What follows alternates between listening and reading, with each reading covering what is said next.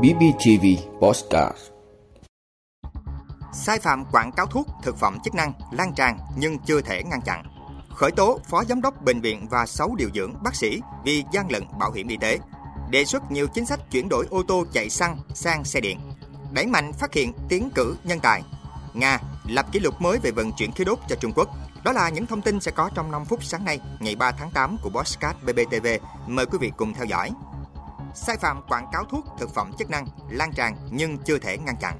Thưa quý vị, tình trạng quảng cáo tràn lan thuốc và thực phẩm chức năng trên mạng xã hội đã nhiều lần được phản ánh, nhưng vấn nạn này vẫn diễn biến phức tạp. Trên các website, ứng dụng, rồi mạng xã hội nhan nhãn hình ảnh người nổi tiếng hay các ông Lan, bà Lan tự xưng nhà thuốc gia truyền, thần y, quảng cáo các sản phẩm có tác dụng như thuốc điều trị các bệnh mãn tính, trong khi các sản phẩm này chưa được Bộ Y tế cấp phép. Nhiều người cả tin đã mua dùng, để rồi tiền mất tật mang. Theo quy định của luật dược, tất cả các thuốc trước khi quảng cáo phải có giấy xác nhận nội dung quảng cáo của cơ quan chức năng. Tuyệt đối không được dùng các từ như hàng đầu, số 1, tốt nhất, điều trị tận gốc, khỏi hẳn, đảm bảo 100%. Không được sử dụng hình ảnh, tên, biểu tượng của cán bộ y tế để khuyên dùng thuốc. Mức xử phạt cũng đã được quy định lên tới hàng trăm triệu đồng. Thời gian qua, dư luận cũng không khỏi bức xúc trước hiện tượng nhiều người nổi tiếng, nhất là diễn viên, ca sĩ, quảng cáo thuốc, thực phẩm chức năng sai sự thật thông qua hình thức livestream. Tuy nhiên, hiện tại luật pháp Việt Nam chưa có chế tài xử phạt với hình thức quảng cáo này. Nhìn ra thế giới, quảng cáo được xem là nguồn thu lớn cho các nghệ sĩ. Vì vậy, nhiều quốc gia đã áp dụng những biện pháp cứng rắn.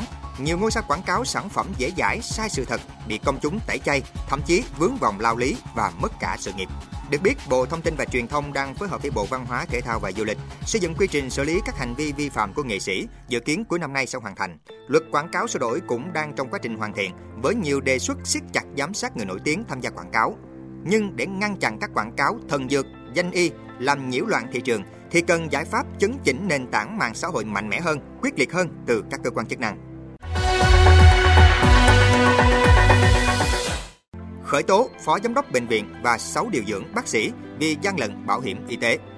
Thưa quý vị, cơ quan cảnh sát điều tra công an thành phố Vinh, tỉnh Nghệ An đã ra quyết định khởi tố vụ án khởi tố các bị can về tội gian lận bảo hiểm y tế, quy định tại điều 215 Bộ luật hình sự. Trước đó, qua công tác nắm tình hình, Công an thành phố Vinh phát hiện một nhóm đối tượng thường xuyên móc nối với nhân viên y tế các bệnh viện trên địa bàn tỉnh để lập khống hồ sơ bệnh án điều trị nhằm trục lợi tiền bảo hiểm thương mại và bảo hiểm y tế. Các đối tượng tham gia bảo hiểm y tế hoặc bảo hiểm thương mại không có bệnh không có nhu cầu khám bệnh, chữa bệnh, nhưng khi được các đối tượng cò móc nối đến bệnh viện đa khoa Thái An để nhằm mục đích trục lợi bảo hiểm y tế. Bước đầu, cơ quan cảnh sát điều tra công an thành phố Vinh đã làm rõ, từ năm 2011 đến đầu năm 2023, bệnh viện đa khoa Thái An đã lập khống 153 hồ sơ bệnh án, các đối tượng trục lợi bảo hiểm sau khi được Bệnh viện Đa khoa Thái An làm giả hồ sơ bệnh án đã thanh toán, giải quyết quyền lợi hỗ trợ chi phí nằm viện của bảo hiểm y tế và các công ty bảo hiểm thương mại với số tiền hơn 2 tỷ đồng. Hiện cơ quan cảnh sát điều tra công an thành phố Vinh đã ra quyết định khởi tố vụ án khởi tố 7 bị can là các điều dưỡng, bác sĩ bệnh viện Đa khoa Thái An về tội gian lận bảo hiểm y tế, quy định tại điều 215 Bộ luật hình sự. Cơ quan công an đang tiếp tục làm rõ hành vi của các đối tượng khác có liên quan. Đề xuất nhiều chính sách chuyển đổi ô tô chạy xăng sang xe điện Thưa quý vị, Bộ Giao thông Vận tải vừa có đề xuất nhiều chính sách ưu đãi hỗ trợ phát triển xe ô tô điện nhằm tiến tới giảm phát thải ra môi trường. Theo thống kê, đến tháng 7 năm 2023, cả nước có gần 12.600 xe ô tô điện. Bộ Giao thông Vận tải kiến nghị 3 loại xe ô tô điện được hưởng hỗ trợ ưu đãi phát triển, gồm xe ô tô điện chạy pin, ô tô điện sử dụng pin nhiên liệu và ô tô năng lượng mặt trời. Với việc ô tô điện sản xuất lắp ráp, Bộ Giao thông Vận tải kiến nghị ra soát bổ sung các chính sách ưu tiên phát triển xe ô tô điện, đặc biệt là phương tiện giao thông công cộng trong các luật liên quan Bộ cũng đề xuất miễn giảm lệ phí trước bạ, lệ phí đăng ký biển số đối với người sử dụng xe ô tô điện, thúc đẩy tiếp cận tín dụng trợ giá trực tiếp cho người mua xe, ưu tiên phát triển xe ô tô điện tham gia kinh doanh vận tải và ưu đãi vốn vay đối với các doanh nghiệp vận tải chuyển đổi sử dụng xe ô tô điện và trợ giá cao hơn đối với xe buýt điện. Đối với phát triển hạ tầng trạm sạc, Bộ Giao thông Vận tải đề xuất ưu đãi đầu tư hỗ trợ lãi suất vốn vay sản xuất, nhập khẩu trang thiết bị, linh kiện để xây dựng hạ tầng trạm sạc, trụ sạc, đặc biệt là trụ sạc nhanh miễn thuế nhập khẩu máy móc linh kiện và ưu đãi giá bán điện, ưu tiên cung cấp nguồn điện để phục vụ cho hệ thống trạm sạc điện công cộng, ưu đãi tiền thuê đất, tiếp cận quỹ, miễn giảm thuế cho các tổ chức cá nhân đầu tư trạm sạc điện. Đẩy mạnh phát hiện tiến cử nhân tài.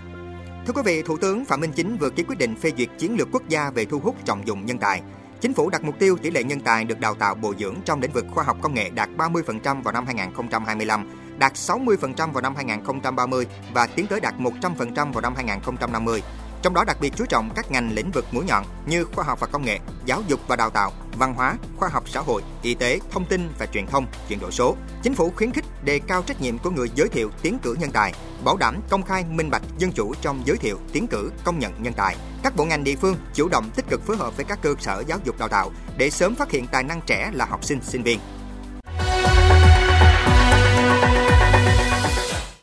Nga lập kỷ lục mới về vận chuyển khí đốt cho Trung Quốc. Thưa quý vị, tập đoàn năng lượng Nga Gazprom đã lập kỷ lục mới về vận chuyển khí đốt hàng ngày tới Trung Quốc thông qua đường ống khổng lồ sức mạnh Siberia. Nga cung cấp khí đốt tự nhiên cho Trung Quốc, một đối tác thương mại chính của Nga, theo hợp đồng dài hạn giữa Gazprom và tập đoàn dầu khí quốc gia Trung Quốc CNBC. Việc vận chuyển khí đốt qua đường ống sức mạnh Siberia là một phần của thỏa thuận 30 năm trị giá 400 tỷ đô la Mỹ giữa Gazprom và CNBC được ký kết vào năm 2014 Trung Quốc hiện đang nhận phần lớn khí đốt của Nga thông qua siêu đường ống sức mạnh Siberia là một phần của cái gọi là tuyến đường phía đông. Sức mạnh Siberia được khai trương một phần vào tháng 12 năm 2019, trở thành đường ống đầu tiên cung cấp khí đốt của Nga cho Trung Quốc. Năm 2022, Nga đã xuất khẩu 15,5 tỷ mét khối khí đốt sang Trung Quốc thông qua sức mạnh Siberia. Theo Phó Thủ tướng Nga Alexander Novak, Nguồn cung cấp khí đốt cho Trung Quốc thông qua đường ống này sẽ đạt 22 tỷ mét khối vào năm 2023 khi Moscow tiếp tục đẩy mạnh hợp tác năng lượng với Bắc Kinh.